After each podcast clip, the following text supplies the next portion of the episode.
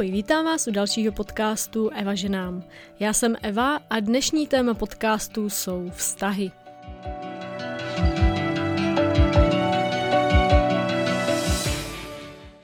Když se řekne téma vztahy, většina lidí si představí partnerský vztahy. No jo, ale co? Přátelský, mm, rodinný, co vztah sama k sobě. Ono to totiž ve své podstatě všechno se sebou souvisí navzájem a o tom si dneska budeme povídat.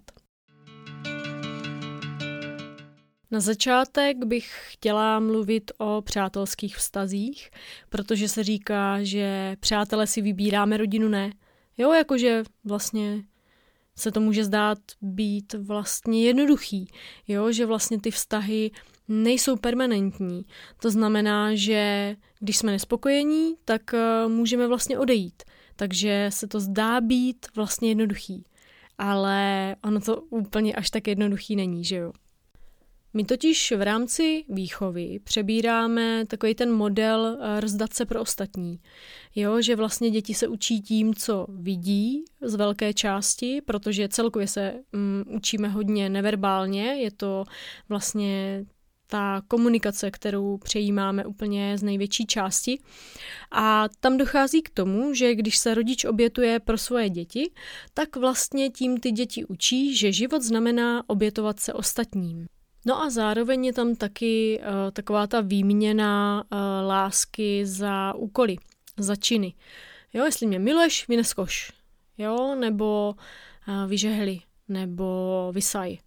No a my ten stejný model si vlastně potom převezmeme do toho svého vlastního života a do těch svých vlastních vztahů. Takže je dobrý se zamyslet nad tím, co je vlastně tou naší výměnou v těch vztazích, třeba přátelských. Co se stane, když nám někdo ublíží? Co se nás ve skutečnosti dotkne? A odpustím kamarádce v rámci přátelství? Většinou to tak bývá, všímáte si toho, že něco, co odpustíme kamarádce, tak bychom nikdy vlastně neodpustili třeba svým partnerovi nebo svýmu rodiči. A čeho si taky všímám je to, že jsme schovývavější k přátelům víc než k ostatním, ale hlavně taky víc než sami k sobě. Když totiž přijde kamarádka například eh, a řekne, jak má problém se svou postavou, že se nemá ráda, že nemá ráda to, jak vypadá, tak jak my reagujeme? Většinou reagujeme tak, že jí řekneme, ty se zbláznila, ne? Ty jsi úplně nádherná ženská, máš krásný vlasy, nádherný oči a začneme jmenovat to, co je na ní krásný. Výjmenujeme jí třeba vlastnosti, které jsou na ní skvělý a proč jí vlastně máme rády. No a když víme, že s těma kamarádkama to takhle jde, tak to lze vlastně použít i směrem sama k sobě. Je to takový velice jednoduchý cvičení, který podle mě, když si zautomatizujete, tak vám to může hodně pomoct na cestě sami k sobě. Tady dám příklad. Když za váma přijde kamarádka a řekne vám, že se jí něco nepovedlo, že v něčem neuspěla, jo, tak máme tendence prostě jí říct, ale v čem jiným třeba uspěla, v čem je skvělá a že to nevadí, že přijde třeba nějaká jiná příležitost a tak dál. No a tady existuje úplně jednoduchý tip na to, jak s tím pracovat. A to je ten, že když se vám stane něco blbýho, tak si představte, že za váma přišla kamarádka a řekla vám, že se to stalo jí. Jak byste na to v tu chvíli reagovali? Co byste jí řekli? My totiž tu polohu sebeobvinování a toho policajta, kterýho máme v hlavě, už známe. A teď je důležitý se naladit sami na sebe a být k sobě laskavější a naučit se i tu druhou stranu. Co se týká partnerských vztahů, tak je asi na začátek velmi důležitý říct, že se zamilováváme často do představy o tom člověku a ne do toho člověka jako takového. Pracuje zde chemie, feromony, přitažlivost, jasně příroda není blbá, to bychom se jinak jako asi nemohli rozmnožovat vlastně. No a taky není náhoda, že nás eh, přitahuje jenom někdo, že jo? Prostě je to tak, že se tam musí sejít víc těch faktorů a právě nás ovlivňují i ty hormony a feromony, ta chemie. A celkově se to prostě musí propojit tak nějak všechno se vším. A to, co je důležitý si klást za otázky, je, co je pro vás ve vztahu důležitý. Co považujete za základní stavební kameny pro ten váš vztah? Je to otevřená komunikace, věrnost, důvěra? Co tam vy vlastně konkrétně máte? No a tady je velmi důležitý zmínit, že kompromis neexistuje. Nevím, jestli jste to věděli, ale prostě kompromis neexistuje. Protože je to tak, že ten, kdo ustoupí, sice ustoupí, jakoby v rámci toho, že si možná řekne, že chytřejší ustoupí, dejme tomu, ale prostě eh, většinou je to tak, že stejně ten člověk, který ustoupil, je většinou jako nasranej, že jo. A to si nemusíme jako mazat med kolem pusy, jo. Prostě to tak je, že ten, kdo ustoupí, tak prostě to znamená, že nezískal to, co chtěl a to znamená, že vlastně to potlačil, jo, nějakým způsobem. A to, proč je to důležitá informace, je jednoduchý. Je super a je to skvělý tip, eh, jak pracovat s partnerskými vztahy. Je, že si napíšete seznám zhruba, já nevím, 8 až 15 věcí, které jsou pro vás zásadně důležitý v tom vztahu. No a je dobrý si tam napsat takový ty věci, přes který víte, že nejede vlak. Může to být, že chcete bydlet v domě nebo v bytě, jo, jestli chcete mít zvířata nebo nechcete. Může tam být to, kolik chcete mít dětí. Taky tam samozřejmě může být pro někoho je velmi důležitý třeba, aby ten partner měl stejný politický smýšlení, nebo vyznával stejnou víru, nebo byl vegán, jo, a tak dál. No a proč je to tak důležitý? No jednoduše proto, že tady v těch základních věcech není dobrý dělat kompromisy. Jo, když to vezmu z té roviny toho nevědomého člověka, tak eh, já budu například chtít bydlet v domě a on v bytě. A on ustoupí a půjde se mnou bydlet do toho domu. No a teď, jak to tak asi jako může vypadat v reálu, jo? No tak já po něm budu chtít, aby posekal zahradu, natřel okna, vybral okapy a tak dál. No a teď on to nebude chtít udělat, dlouho mu to bude trvat, než se k tomu dostane, pak se k tomu dostane, zničí sekačku, uh, spadne ze žebříku, bude u toho nasranej, uh, protože proč? No, protože on prostě do toho baráku jít nechtěl, že jo? On jako podvědomně vlastně ty věci bude sabotovat a bude naštvaný, protože vlastně on do toho baráku jít nechtěl. Takže doporučuji se nad těmahle věcma určitě zamyslet a potom samozřejmě ve fungování těch partnerských vztahů i dá se říct jakýchkoliv jiných vztahů, kompromisy můžou fungovat na té běžné bázi těch menších kompromisů, pokud je to vyvážený. Jo, pokud ty kompromisy eh, dělá jedna i druhá strana a víceméně se v tom nějakým způsobem střídají. Ale je zde asi důležitý zmínit to, že pokud se dělají kompromisy v těch eh, základních důležitých věcech pro vás, tak eh, z dlouhodobého hlediska velmi často tady kvůli těm věcem ty vztahy končí. No a pokud zjistíte s tím partnerem, že to máte stejný jenom třeba ze 70 nebo 80% no tak to je super, jo, protože těžko budete hledat někoho, s kým se zhodnete úplně ve 100% No a s tím zbytkem můžete udělat to, že to vykomunikujete.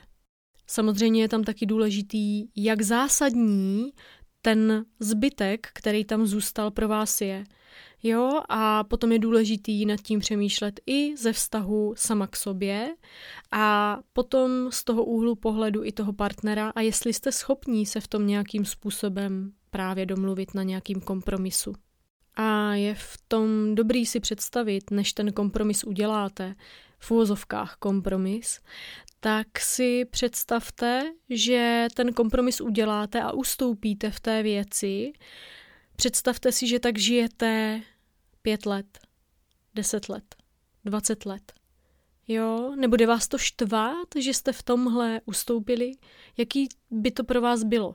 Jo, a naopak, jaký by pro vás bylo, když vlastně si to tam necháte a ten partner ustoupí, a nebo eh, je to pro vás tak zásadní, abyste s tím partnerem nebyli, nebo jak to vlastně máte?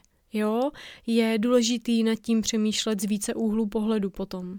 No a abych uzavřela ty partnerské vztahy, tak eh, je možná důležitý zmínit, že ten seznam je fajn si napsat jednak pokud jste single, abyste věděli, co hledáte, a zároveň i pokud jste ve vztahu, tak si to taky třeba napište. Jo, ale napište si to zvlášť a třeba si nad tím několik dní přemýšlejte.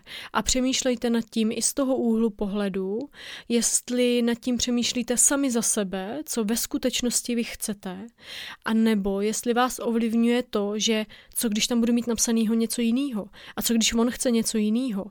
Jo, a co když eh, mě kvůli tomu opustí? Jo, jestli vás tam něco neovlivňuje, když to píšete. Jo, zkuste nad tím přemýšlet sami za sebe. Protože ono se hodně mluví o komunikaci ve vztazích ale kdo ve skutečnosti komunikuje. Jo, pak je škoda, že právě v těch vztazích uh, si plujeme na nějaké jakoby povrchní bázi té komunikace, ale to, co ty vztahy skutečně prohlubuje, je právě to, že řekneme ty svoje niterní a hluboké věci. A to třeba například může být i to, že jsme si u toho seznamu, u toho psaní těch věcí uvědomili, že vlastně se bojíme, že bychom mohli ztratit toho partnera. Jo, a my si to necháváme pro sebe, tutláme to v sobě a někde to tam vře a bublá. Jo, ale ono je velmi důležitý to tomu partnerovi třeba říct, protože on to neví, že se u vás něco děje. Jo, a tohle je ta správná komunikace.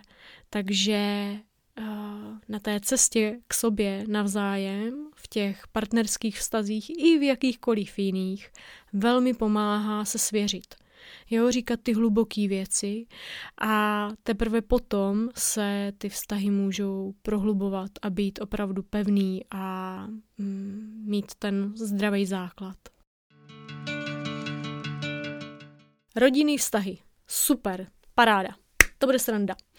Tak jo, znáte taky takový ty věty, uh, krev není voda. Hele, jo, to je jako jasný. Jsme rodina, musíme si pomáhat. A rodina, no tu si nevybíráš, že jo. Rodinný vztahy jsou specifický v tom, že ti rodiče nás něco naučili, my jsme od nich to všechno okoukali, no a tak si to navzájem pěkně zrcadlíme, že jo.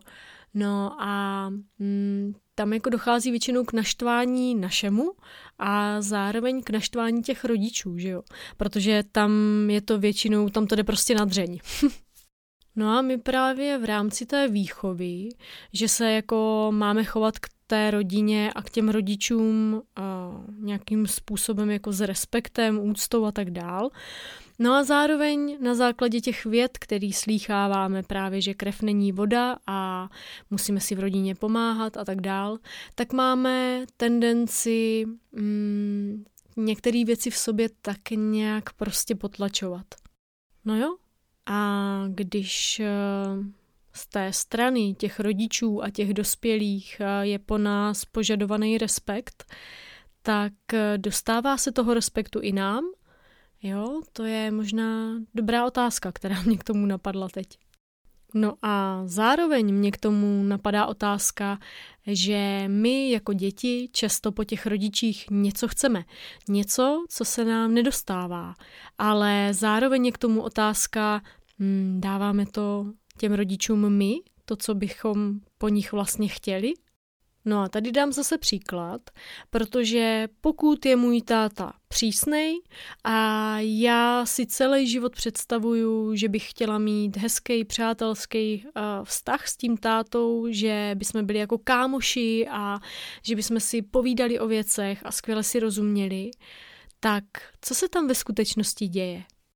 No, ono jde o to, že vlastně já nepřijímám toho rodiče takový, jaký je. To znamená, že podvědomně on může navnímávat, že to, jaký je, je to špatně. Jo, že My bychom ho chtěli, aby byl jiný. To znamená, že to, jaký je, je špatně.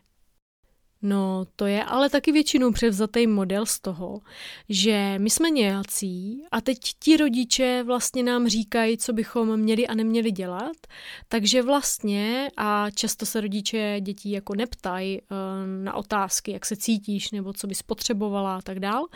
A v nás to potom vyvolává právě ten pocit, že to, jaký jsme, je to špatně. Jo, že nejsme dost, já nevím, chytří, nejsme dost, eh, já nevím, kreativní, jo a tak dál, prostě tady tyhle všechny věci. No a tohle si potom s těma rodičema vlastně taky zrcadlíme. No jo, ale jak to udělat, aby jsme toho rodiče přijímali takové, jaký je? Prosím vás, tohle je věc, která v rámci seberozvoje zaznívá velmi často, že bychom měli druhý lidi přijímat takový, jaký jsou. Ano, ale. Jo, to nejde udělat takhle. Jo, fakt nejde, protože uh, a zvlášť s těma rodičema je to mm, někdy těžký v tom, že oni nás to naučili, jo, a tím pádem změnit ten program je na delší lokte někdy a někdy může opravdu trvat eh, velmi dlouho, než vážně dojdeme k tomu, že toho rodiče jsme teprve schopní nějakým způsobem přijímat takový, jaký je. Protože pokud já se na toho rodiče kvůli něčemu zlobím, nebo pokud chci, aby byl jiný, a nebo pokud chci, aby mi rozuměl a neděje se to, tak já si ano, vědomou myslí, tou racionální myslí si řeknu, no jo, ale já bych toho člověka měla přijímat takový, jaký je. Tohle, uh, tam se děje to, že když nás něco jako naštve, tak co se stane s tím vztekem? My si to hlavou vysvětlíme, že bychom ho měli brát takový, jaký je. To znamená, že ten vztek si třeba nevyventilujeme směrem k tomu člověku. Ale co se tam v tu chvíli teda stane s tím vztekem? Kam jako zmizí? No, většinou si ho přefiltrujeme přes tělo. Jo, a když tam najede ta emoce, protože emoce je jediná věc, kterou nemůžeme ovládat, tak eh, to znamená, že já toho člověka skutečně ve své podstatě nepřijímám takový, jaký je. Protože kdyby ano, tak mi tam ta emoce nenajede. No a zmiňuji to tady proto, protože já nemám ráda. Mně totiž jako přijde, že někdo z těch staletých učení, někdo vytahal jenom ty konce. Jo, takový to, že máme myslet pozitivně a brát lidi, jaký jsou a tak dál. No jo, ale nikdo už neříká, jaká je k tomu ta cesta, že to někdy může trvat celý život.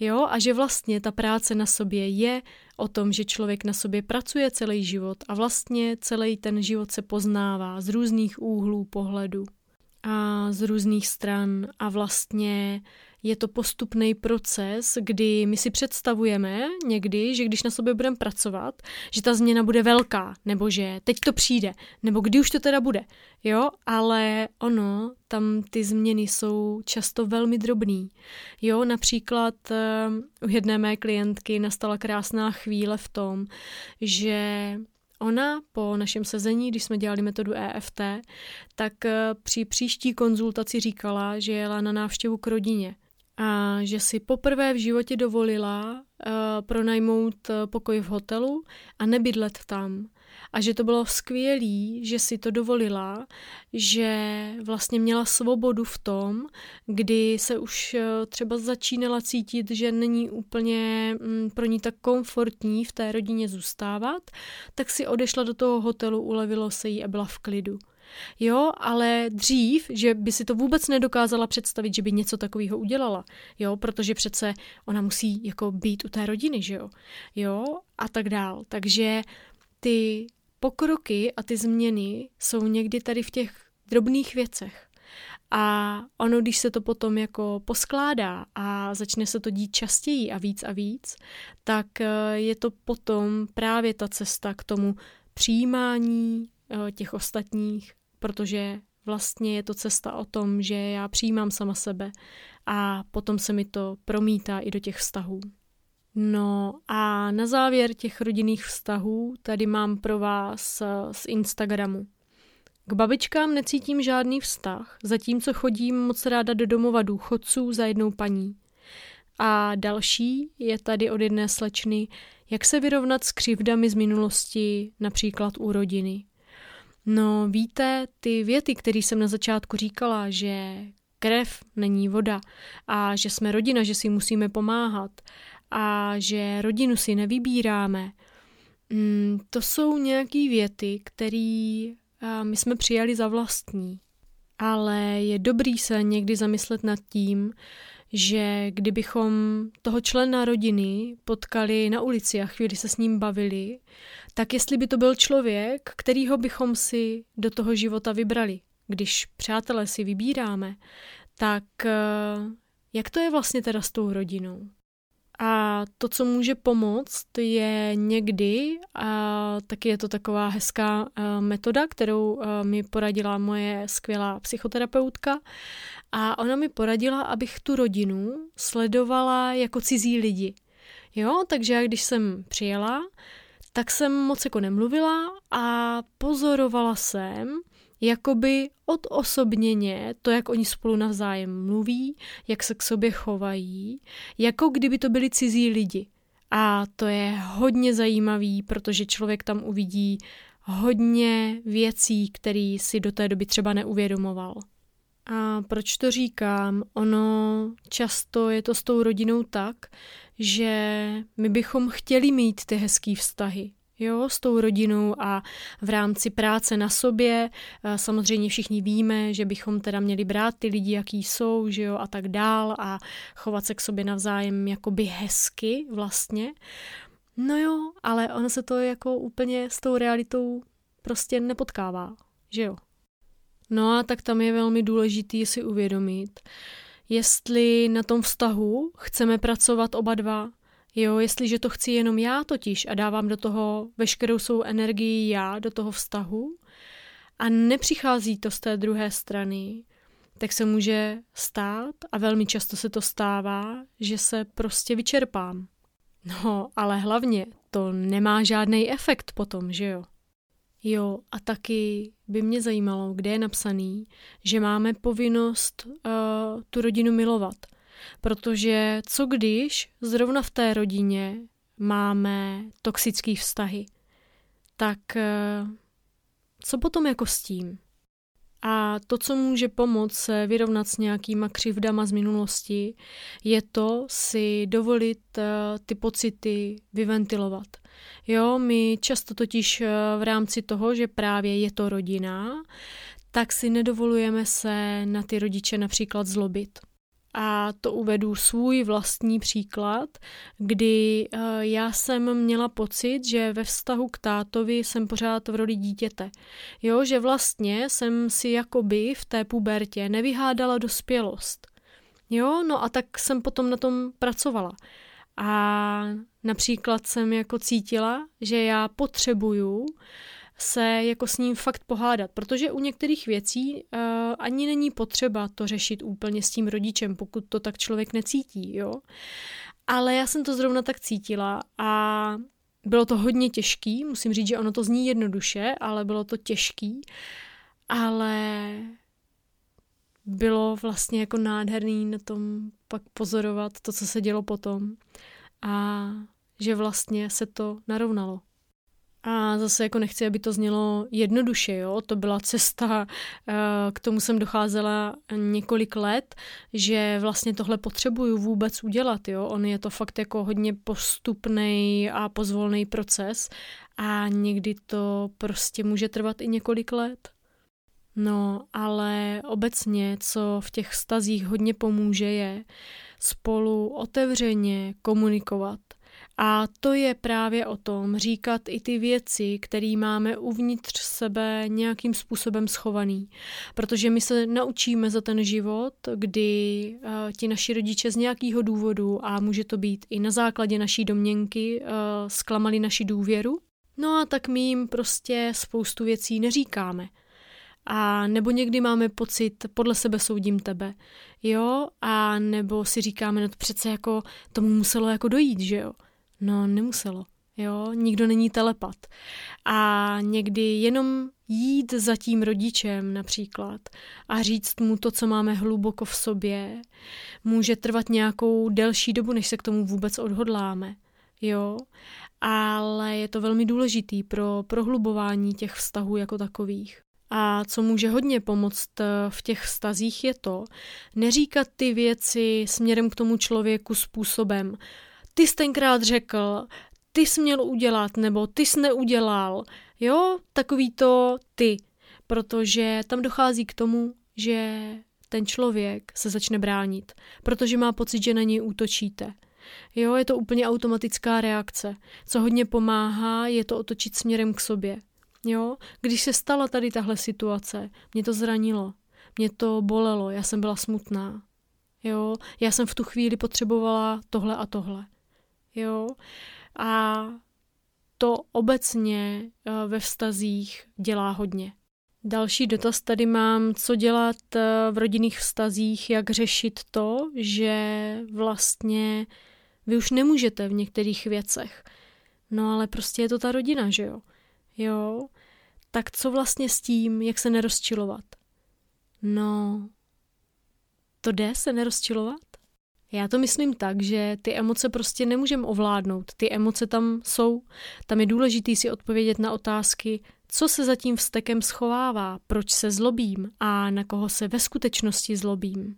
A napadalo by mě k tomu ještě spousta jiných otázek, ale to, co obecně mě k těm rodinným vztahům ještě napadá a chtěla bych tady zmínit, je to, že někdy je největší odvahou odejít pokud vám v momentální situaci nedělá dobře se výdat s rodinou nebo vás to vyčerpává, je dobrý sama sebe u toho pozorovat, protože ten vztek například nepřijde jako naráz. Jo, to je pozvolně, už to nabíhá, pak je nějaký vrchol a pak to zase klesá postupně dolů. A je dobrý protože ten seberozvoj je v podstatě cesta k sobě, tak je dobrý sama sebe pozorovat u toho, kdy už to jako najíždí, kdy už to začíná, v jaký moment, co se tam ve skutečnosti děje a co v tu chvíli potřebuju udělat. No a třeba potřebuju zrovna odejít. No, ono totiž co si budem, jo. Jenom blbec opakuje stejnou chybu a očekává jiný výsledek. Dobrý je uh, nad tím přemýšlet tak, co já v tu chvíli bych potřebovala. Jo? A například to může být to, že já si vyberu nezareagovat. Nebo si vyberu zareagovat, nebo můžu odejít v tu chvíli bez slova. Nebo můžu říct, co chci a pak odejít. Nebo já nevím, co v tu chvíli potřebuju vlastně. A když mluvím o odcházení, tak tím nemyslím jako odcházet navždycky a už se nikdy nevidět. Ale spíš tím myslím to dávat si eh, v těch vztazích i jako takových třeba pauzy. Jo, protože Mm, pokud vím, že mi nedělá dobře uh, jezdit za rodinou, já nevím, každý víkend, no tak uh, zkusím tam jezdit jednou za 14 dní nebo jednou za měsíc. Jo, a zjistím třeba, že v tuhle chvíli to potřebuju mít takhle. To neznamená, že se to nemůže kdykoliv změnit a tím, jak na sobě budu pracovat a poznávat sama sebe, tím pádem se může stát, že i na tu rodinu se začnu dívat jinak. A třeba s nima budu postupně chtít víc trávit toho času. Jo, ale je velmi důležitý se zamýšlet nad těma věcma, Mm, z více úhlů pohledu a je dobrý i nad těma věcma přemýšlet eh, tak, co já zrovna teď v tuhle chvíli potřebuju. Další dotaz tady je, jak se víc přiblížit ke své mámě. Máme se rádi, eh, ale objímáme se akorát na letišti. No jo, a ví ta máma, že to potřebuješ? My jsme z velké části nedoobjímaní z dětství. Jo, možná by bylo fajn za tou mámou přijít a říct jí, mami, já teď potřebuju, abys mě objímala. Jo, protože z nějakého důvodu tam cítím nějaký deficit a chybí mi to. A mám tě moc ráda a chtěla bych tě mít na blízku. A ta blízkost je pro mě ten dotek. Jo, protože každý máme taky jinou formu vyjadřování těch citů. Jo, a to už otvírá potom taky prostor pro nějakou diskuzi. Jo, protože zase je to mnohdy o tom, že my předpokládáme nebo se k tomu stavíme právě takovým tím podle sebe soudím tebe. Jo, takže někdy prostě pomůže to jenom říct. Další dotaz mám od slečny. Jak odpustit rodině vědomé zanedbávání z dětství? Ty dotazy pokračují, je to, jak odpustit sobě a druhým, eh, jak eh, si nebrat eh, nátlak, pracovat se zklamáním a jak obnovit důvěru. Všechny tady ty věci jsou o vztahu k sobě, o vztahu k té rodině samozřejmě taky, protože pokud tam vzniklo nějaké zanedbávání v dětství, tak tam pravděpodobně vznikl nějaký deficit, který se ti opakuje v tom modelu, potom v tom životě ke vztahu k sobě a zároveň k těm ostatním, že se ti to zrcadlí do těch vztahů. Na tohle neexistuje jednoduchá odpověď a spíš je to o té práci na sobě, postupně to vzít eh, na nějaké terapii a fakt jako vědomně na tom mm, soustavně pracovat a postupně si to měnit. Jo, protože tohle není věc, kterou jde změnit takhle. Jo, je to o vědomé práci na tom. A to neznamená, že si budu něco číst, a konzumovat nějaké informace, ale jdu do toho, že to budu vědomě měnit a to může být e, nějakou formou terapie právě. No a tím se plynule dostávám ke vztahu k sobě, protože víte, všechny ty vztahy jsou o vztahu nás samotných k nám samotným. A proč to říkám? Mně na Instagramu přišla hezká odpověď, když jsem se vás ptala, co by vás zajímalo ohledně vztahů. A jedna slečna mi napsala rodinné, partnerské, přátelské, v závorce, o sebevztahu je toho všude plno. No jo, ale ona to není náhoda, protože to, jak my přistupujeme sami k sobě a jaký programy máme uvnitř sebe, se nám potom promítá do těch eh, vztahů, ať už jsou úplně vlastně jakýkoliv. Ono totiž, pokud já si nevěřím, tak eh, jak mi má věřit ten partner? Pokud eh, já sama sebe nemám ráda, tak z jakého důvodu by mě měl mít rád ten druhý člověk? Jestliže já nevydržím sama se sebou, jak můžu chtít, aby ten člověk se mnou vydržel? pokud mám pocit, že ten partner nebo ta kamarádka je sobec, no tak eh, neznamená to, že já jsem sobec nebo ve které oblasti svýho života jsem sobecká. Pokud nám někdo na té druhé straně lže v těch eh, vztazích, tak eh, se musím taky podívat sama na sebe, jestli já někdy nelžu, nebo stalo se někdy v mém životě, že jsem zalhala a co když lžu sama sobě. Jako další příklad mě napadá žádlivost, na kterou jste se taky ptali v těch eh, otázkách na Instagramu. A tady je fajn se nad tím zamyslet z toho úhlu pohledu, že žádlivost například může být úplně v jakýmkoliv vztahu.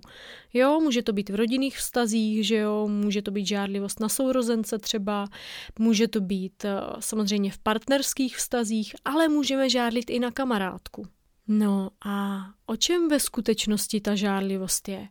Proč žárlím? Protože mám pocit, že někdo je lepší než já, nebo je v něčem lepší než já, nebo by mohl být lepší než já. Jo, proč vlastně žárlíme na partnera? No, protože máme pocit, že nejsme dost dobří, že si najde někoho lepšího. No, takže jsme zase u toho. Jo, já si jenom zrcadlím svou nízkou sebedůvěru. To, že si nevěřím, že se nemám ráda, způsobuje to, že vlastně žádlím. Jedna z dalších otázek od vás byla, co dělat, když k sobě přitahují muže, kteří chtějí pouze sex, ne vztah. K tomu mě napadá spousta otázek. Já tu slečnu neznám, neznám její příběh a to, čím si prošla, takže se na to nedá úplně jasně odpovědět, protože by to bylo spíš na konzultaci. Ale obecně se dá říct, že tam může být taky ten vztah k sobě vidět. Do jaké míry máš sama sebe ráda, do jaké míry si sama sebe vážíš a proč myslíš, nebo z jakého důvodu vlastně by s tebou muž chtěl být? Máš pocit, že máš hodnotu pro toho muže jenom v té sexuální oblasti, ale jakou ty máš hodnotu jako člověk? Mohl by s tebou ten člověk být uh, kvůli tvým vlastnostem, proto jaká jsi? Co tam způsobuje tu nerovnováhu, že vlastně se ti tohle objevuje? Jak často se to stává? Co je tím skutečným důvodem, že se tohle děje? Jo, tam k tomu je jako spousta otázek, ale víceméně je to zase o tom vztahu sama k sobě. Další otázka je, může být zakořeněný vztahový problém už z prenatálního období, jak to zjistit a jak s tím pracovat. A může, všichni si neseme nějaký věci. Od 49. dne od početí dítěte má dítě vyvinutou šišinku v mozku, což je centrum emocí. A to dítě navnímává ty emoce. Jo, už se nám to nějakým způsobem zapisuje do té pomyslné nahrávací desky, protože děti se uvádí, že jsou často jako nahrávací desky, že oni vlastně všechno berou jako fakt, jo, do určitého věku, takže jsou jako nahrávací deska a všechno to vlastně, nebo jako houba, jo, všechno to nasávají to, jak to zjistit, eh, jde na konzultacích, eh, jsou na to různé metody. Eh, není to věc, na kterou by existoval nějaký obecný návod a stejně tak neexistuje návod na to obecný, jak s tím pracovat. Tohle je velmi individuální věc, každý to máme jinak, každý v té hlavě, v tom mozku máme svůj unikátní jedinečný vesmír a tam je potřeba to uh, odkrýt, co se tam zatím ve skutečnosti skrývá. Mm, to může trvat nějakou dobu a je důležitý potom na tom zase nějakou dobu i pracovat. Jsou na to různé techniky a tak dál, ale uh, je důležitý vědět uh, za prvé, že to jde a za druhé, um, že pokud chci něco takového změnit nebo s tím pracovat, tak to nelze jenom tím, že budu nějaký informace nasávat, um, konzumovat, ale je potřeba jít a reálně s tím pracovat. Protože to, co se často děje, je to, že my konzumujeme informace a je to fajn. Dneska je spousta literatury o seberozvoji, podcastů, videí, je to super. Ale to, co se děje, je to, že si to člověk přečte, něco si uvědomí, což je super, ale potom se snaží s tím něco dělat a chvilku se mu to daří a pak zase sklouzne k tomu starému modelu. Jo, ono je to totiž o té cestě a to, co vám můžu doporučit a co vám hodně zjednoduší tu cestu a velmi urychlí, je jít do toho prožitku. A ať už si vyberete jakoukoliv metodu eh, nebo psychoterapii, která je naprosto skvělá, tak eh, je důležitý vědět, že pokud do toho nejdete, pokud si opravdu eh, do toho nesáhnete v uvozovkách do těch sraček a neprojdete si tím, tak ta změna tam jako může nastat, ale bude vám trvat jedna věc změnit, nebo může vám to trvat fakt jako hodně dlouho. Jo, většinou to, co funguje, je fakt uh, nějakým způsobem to jít řešit na nějakou terapii. Další dotaz tady byl, proč eh, ženatí muži často usilují o svobodu ve smyslu volného času jen pro sebe bez rodiny. No a to je mega individuální. Jo, já nikomu do hlavy nevidím, No ale první, co mě k tomu napadá, je, uh, zeptala se ho na to, toho partnera, jestli to tak má. A um, říkáš tady uh, muži, takže se ti to stalo víckrát, uh, že jsi byla s někým a ten člověk chtěl volný čas pro sebe, kolik toho času ten muž vlastně chce, kolik ho potřebuje, jak ty si představuješ, že spolu trávíte čas, nebo kolik toho volného času by ti přišlo jakoby přijatelný vlastně, kdyby on ho věnoval sám sobě. No a další věc taky je, že v tom se ukazuje ten jeho nějaký i model. Jo, nějaký program to může být eh, z jeho strany. To nemusí být něco jako na tvé straně, nebo máš pocit, eh, že on utíká od tebe, nebo utíká od rodiny, nebo je to vlastně útěk. Eh, není to třeba jenom takový to, že potřebuje chvilku jako vypnout tu hlavu, protože je dlouho v práci, jo, nebo jakým způsobem to tam vůbec probíhá a co se zatím schovává. Jo, a je tam vůbec zatím něco schovaného? A co mě k tomu ještě napadá je to, potřebuješ ten čas pro sebe ty taky? Nebo kolik času pro sebe ty máš? Je tam vůbec nějaký? Možná by bylo fajn vykomunikovat s tím partnerem, pokud cítíš, že potřebuješ čas sama pro sebe, tak dávejte si ho navzájem. Jo, přece ty můžeš umožnit jemu, aby ten čas pro sebe měl, ale zároveň on by ho mohl třeba umožnit i tobě, abys ho měla. Jo, nejsme roboti, taky potřebujeme čas sami pro sebe. A co se partnerských vztahů týká, pokud eh, je tam rodina, pokud jsou tam už děti, tak si myslím, že by zde měla zaznít velmi důležitá věc a to je ta, aby rodiče nezapomínali na to a budovat ten partnerský vztah, i když mají děti.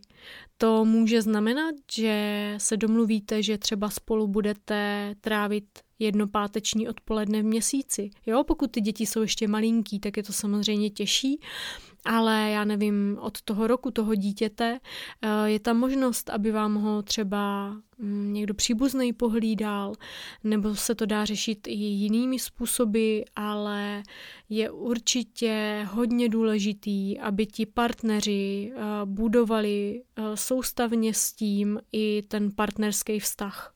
No a ono je jako jasný, že když jsou tam ty děti, tak se samozřejmě řeší hlavně ty funkční věci, že jo. Že je potřeba nakoupit, uvařit, vyprat, vyžehlit, udělat s tím dítětem úkoly, nebo si pohrát s tím dítětem, vykoupat ho, přečíst pohádku a je to šílený šrumec, že jo. To jako je jasný. Ale je důležitý, abyste nezapomínali na to, že jste tam i vy dva, ti partneři, Jo, a v tom případě si vyčlenili, já nevím, když ty děti už jsou třeba potom starší, i třeba jeden víkend v měsíci pro sebe, nebo vykomunikovali spolu, jak často spolu potřebujete být sami na to, abyste ten partnerský vztah vlastně budovali. Protože to, co se velmi často děje, je to, že se řeší ty funkční věci, na vztah se zapomíná, a pak děti odejdou a proto vzniká nebo může tam být i ten syndrom toho vlastně ptačího prázdného hnízda, jak se říká. A vy zůstanete doma jako vlastně s úplně cizím člověkem. Najednou zjistíte, že tam je někdo cizí a že teď jako nevíte, co vlastně si s tím máte jako počít. Jo, takže i ten vztah jako takový je důležitý budovat. Protože vztahy jsou o tom, na sobě pracovat, ale i dohromady budovat ten vztah. A ať už jsou to jakýkoliv vztahy, tak je důležitý je budovat. A co se týká uh, nějakých problémů ve vztazích, tak uh, je fajn, uh, že na sobě spousta lidí, a když říkám lidí, tak je to většinou žen, na sobě pracují a sebe rozvíjí se, jenomže tam se vám může velmi lehko stát, že vy na sobě pracujete, někam se posouváte a ten partner stojí na místě a to vás velmi snadno záhy může rozdělit. Co je teda velmi důležitý ve vztazích, je to, aby když je tam nějaký problém, tak jste šli na párovou terapii, protože vy jste v tom vztahu dva, jo.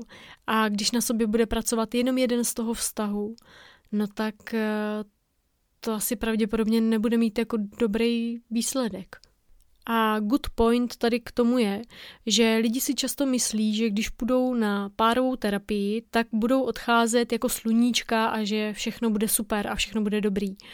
Nemusí to tak být, můžete zjistit, že jsou tam hlubší problémy, ale zároveň to můžete řešit a řešíte to oba dva. A to vás zase oklikou může velice zblížit. A nebo přijdete na to, že spolu nemáte být. A obě varianty jsou vlastně dobře. No, ono to zní takhle drsně, že ten konec uh, může někdy znamenat, že to je dobře, ale je to tak, protože my často ve vztazích zůstáváme uh, z neúplně správných důvodů a nezůstáváme ve věcech, které by pro nás byly ty správný.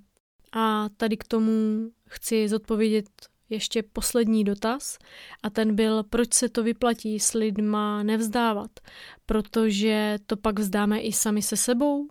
No, víte, tohle je hodně tenký let, protože většinou, pokud je někdo v toxickém vztahu, tak si to neuvědomuje. Většinou to vidí až eh, s odstupem času. Základ toxického vztahu může být eh, přehnaná žádlivost, je tam manipulace, mm, může tam být vynechávání, prostě pokud je to v rámci rodiny, uh, můžou tam být výhrušky, uh, odmítání a tak dál. Jsou nějaký základní znaky, které si lze vygooglit o toxických vztazích, ale pravdou je, že většinou ten člověk, který v tom toxickém vztahu je, tak si to prostě neuvědomuje. No, ono, víte, je blbý, že v rámci seberozvoje dneska a toho, co máme jako naučený, načtený a tak, dochází k tomu, že my víme, že bychom měli lidi brát, jaký jsou, že se nám zrcadlí věci ve vztazích a tak dál. To jako víme. No, a co když ten člověk je manipulátor, a velký, jako v tom negativním slova smyslu, protože všichni manipulujeme, jo, víceméně.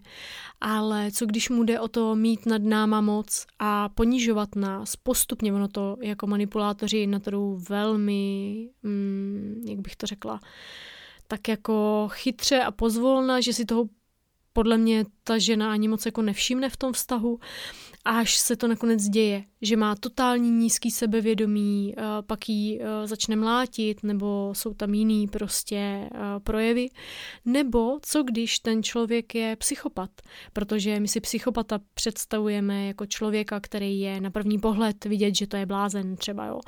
Ale ono to tak ve skutečnosti vůbec není. Já jsem viděla hezký dokument, kde mluvili světoznámí eh, psychologové o popisu psychopatů a právě tam říkali to, že ty lidi eh, je někdy velmi těžký diagnostikovat a trvá to někdy spoustu let, než vůbec toho člověka diagnostikují, protože ti lidi jsou nesmírně chytří. Oni mají velmi vysokou inteligenci. Je zajímavý, že jsou to většinou vysoce postavení uh, lídři, můžou být v politice, manažeři, jo, a um, tímhle způsobem prostě oni uh, se dostávají na ty vrcholné pozice tím, že vlastně manipulují a jsou chytří, ale jdou jakoby přes mrtvoli vlastně. Zajímavý u psychopatů je to, že oni mají zakrnělý centrum emocí, tu šišinku, jo, na nasnímcích je vidět, uh, buď je zmenšená, anebo třeba šedivá, jo, což je hodně zajímavý. No a co když já jsem ve vztahu, který je pro mě toxický? No tak tam prostě nezbývá, než odejít. Jo, tam jiná varianta potom není protože pokud budu zůstávat v nefunkčním vztahu, no tak eh, tím jdu sama proti sobě a to je zase věc hranic, jo, a vlastní sebehodnoty. To, co pozoruju, je to, že lidi dneska zůstávají často v nefunkčních vztazích a je to velká škoda. Například uh, vím o holkách, který jsou s klukama a ví, že kdyby potkali někoho v úvozovkách lepšího, tak jsou s někým jiným. Jo, a to je hodně smutný důvod na to s někým být, být s někým, abych nebyla sama. A taky mě k tomu napadá to, že kdybychom nebyli v těch nefunkčních vztazích, tak by spousta lidí spolu nebyla a tím pádem by se mohli ale dát dohromady třeba ty lidi, kteří jsou pro sebe navzájem stvořený. To je stejný jako s prací, jo? Spousta lidí je v práci, která je nebaví jenom kvůli tomu, aby vydělávali peníze. Ale jak by bylo krásný, kdyby si všichni dovolili dělat to, co je baví. Já mám kamarádku, která třeba jí baví neskutečně uklízet, už jsem to taky někde, myslím, zmiňovala, ale neuklízí, nedělá to a mohla by mít třeba uklidovou firmu, že jo. Ale ona dělá v kanceláři, protože co by si pomyslela rodina, jo. A kdyby všichni dělali to, co je baví, tak by byli vlastně všichni šťastní. A když mluvíme o těch vztazích, je určitě fajn uh, to hned nevzdávat, pracovat na tom, uh, jít třeba na tu párovou terapii a abychom věděli, že jsme do toho dali všechno, abychom si to potom nemuseli vyčítat, pokud to třeba skončí. Ale taky se může stát, že to přetransformujete uh, v něco naprosto krásného. Jo, to se samozřejmě může stát taky. Ale zároveň nezůstávejte ve vztazích, který vám neslouží vlastně a nebo jsou pro vás toxický. A to, jak to poznám, jestli jsem ve vztahu, který za to stojí nebo ne, je především o mně. Jak já se v tom vztahu cítím, jaký jsou vlastně moje vůbec představy o tom vztahu. Zhodují se ty představy s tím, co žiju, s kým jsem a jaký ten vztah je, co bych potřebovala pro to, aby se mi v tom vztahu dobře žilo. A jo, vždycky to vychází z toho vlastně mýho vnitřního nějakého nastavení. A je to hodně o tom, jak já se tam cítím. No ale zároveň tím, že je to vztah, je tam ta i druhá strana, tak je důležitý vědět, jak ten druhý člověk to má, ať už je to kamarádka, partner nebo rodič. A ptát se a chtít vědět, protože potom teprve můžeme ty věci spolu vykomunikovat, ať už zjistíme, že spolu chceme dál zůstat, anebo nechceme. A co se týká těch vztahů, je důležitý vědět, na základě jakých dohod ty vztahy vlastně stavíme. Ať už jsou to jakýkoliv vztahy, jo, protože my často právě jdeme do vztahu s tou představou podle sebe soudím tebe a ono se to někdy prostě jako nezhoduje úplně s tou realitou potom. No a z toho důvodu velmi často vznikají právě ty zranění a ty křivdy, jo, a potom vlastně jsme z toho smutní a ty vztahy třeba končí. My jsme dělali krásné cvičení na pobytu pod povrchem u Klárky, kdy jsme ve dvojici si měli napsat eh, nějaký naše základní pravidla našeho vzájemného vztahu. A to je krásný příklad toho, jaký my máme představy o vztahu, když do toho vztahu jdeme. A najednou, když jsme se o tom začali bavit, tak jsme zjistili, že každá tu představu má třeba trošku jinou, nebo pro každou z nás jsou důležitý trochu jiný věci. No a mě napadlo se zeptat, hele, a co když eh, dojdeme k nějakému bodu, kdy já budu tvrdit A a ty budeš tvrdit B, jak to jako vyřešíme? A ona říkala, no tak to nějak vyřešíme, se nějak domluvíme. A říkám, no ne, moment, to je jako pozor na to. A my to budeme komunikovat třeba hodinu, dvě, deset hodin, to je jedno stejně skončíme na tom, že já budu tvrdit A a ty budeš tvrdit B. Prostě se nebudeme schopní domluvit. Jak to vyřešíme? A mě napadlo, říkám, hele, je pro tebe komfortní řešení to, že si třeba v tu chvíli střihnem, jako kámenušky papír, nebo si, já nevím, hodíme korunou. A ona se zamyslela a říká, jo, to by vlastně šlo. A hustý je, že my jsme to dokonce i použili, tu naši dohodu, vlastně tady tuhle věc. Protože jsme došli v nějaké situaci k tomu, že jsme to řešení prostě jako nedokázali vykomunikovat. Jo, takže je i velmi důležitý to, z jakých důvodů a na čem vlastně, na jakých fúzovkách nepsaných dohodách ty vztahy stavíme. Jo, protože někdy je fajn se o tom pobavit jo, abychom věděli, jaký ty představy vzájemný máme a nedělali si vlastně ohledně těch vztahů domněnky.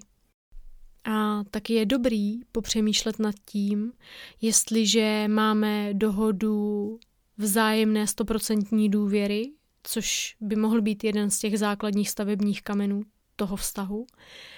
A ta kamarádka tu důvěru poruší tím, že třeba to, co jsem jí řekla, řekne někomu dalšímu, nebo pokud e, si s partnerem domluvíme, e, že si navzájem budeme věrní, ve smyslu toho, že se nebudeme podvádět s jinými partnery, nebudeme mít nic fyzického a ten partner to poruší, tak jak to v tu chvíli budeme řešit?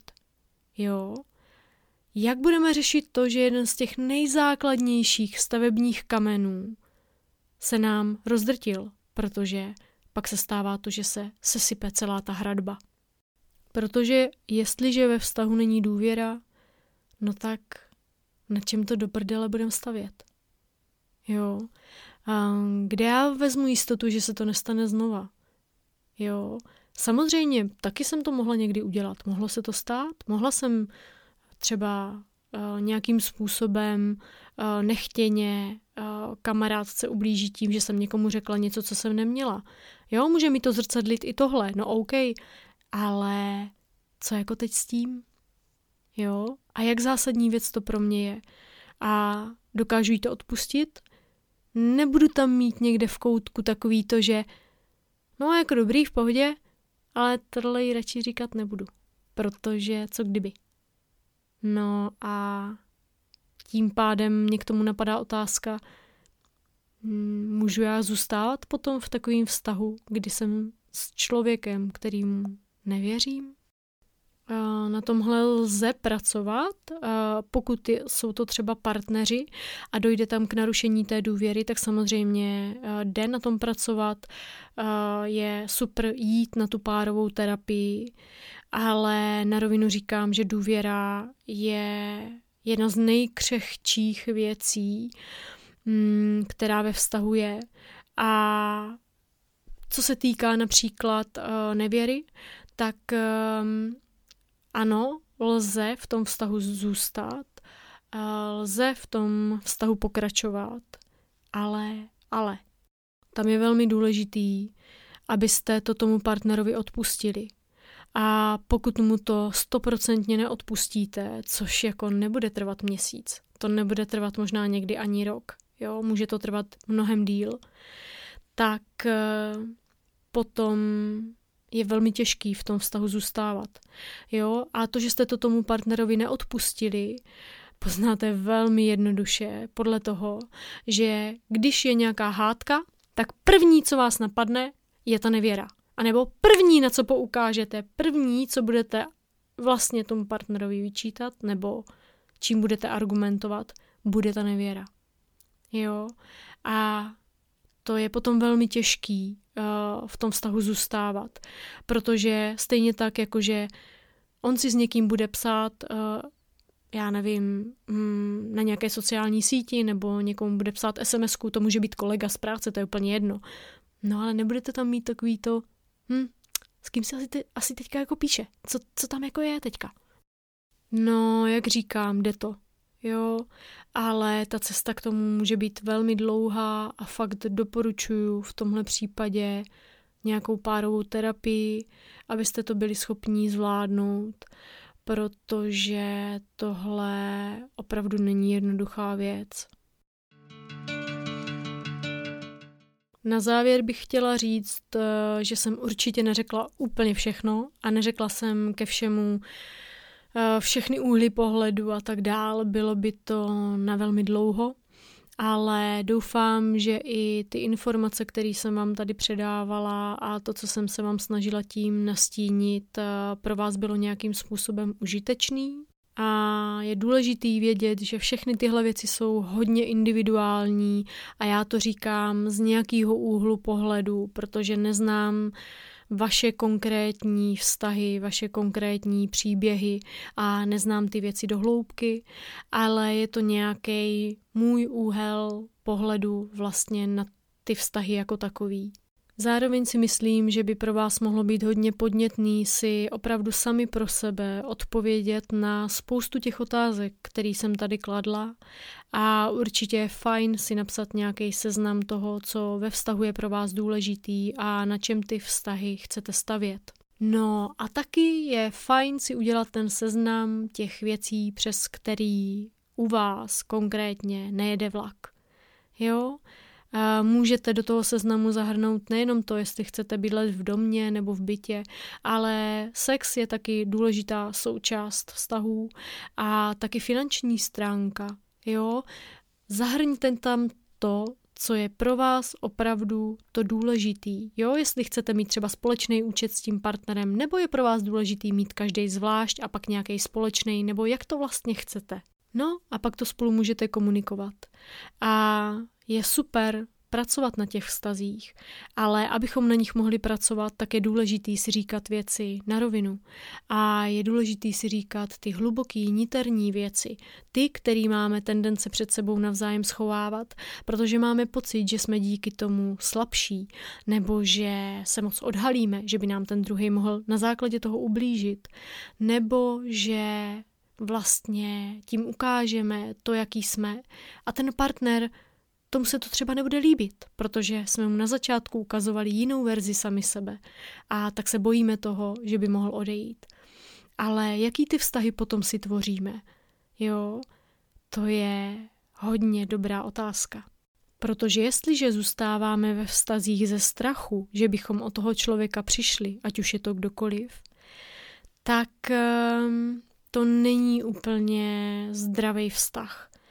Jo, strach jako takový je důležitý. On nás chrání před tím, abychom třeba neumřeli. Jo, put sebezáchovy je důležitý, ale nikdy by nás ten strach neměl ovládat.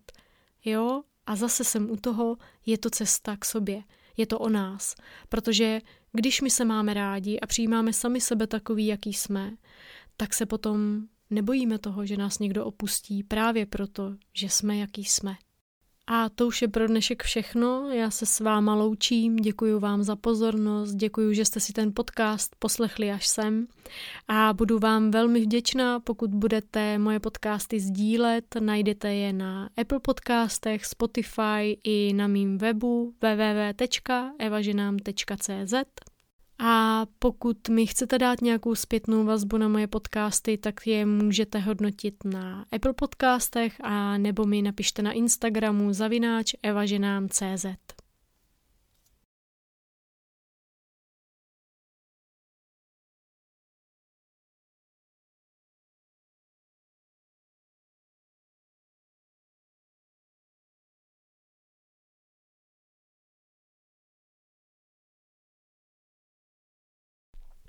Tak jo, bylo to dlouhý dneska docela. Ale oni ty vztahy, a to by bylo téma ještě na dalších x hodin, samozřejmě. No ale pro dnešek už je to všechno. A já vám děkuju za poslech a přeju vám krásný vědomý dny.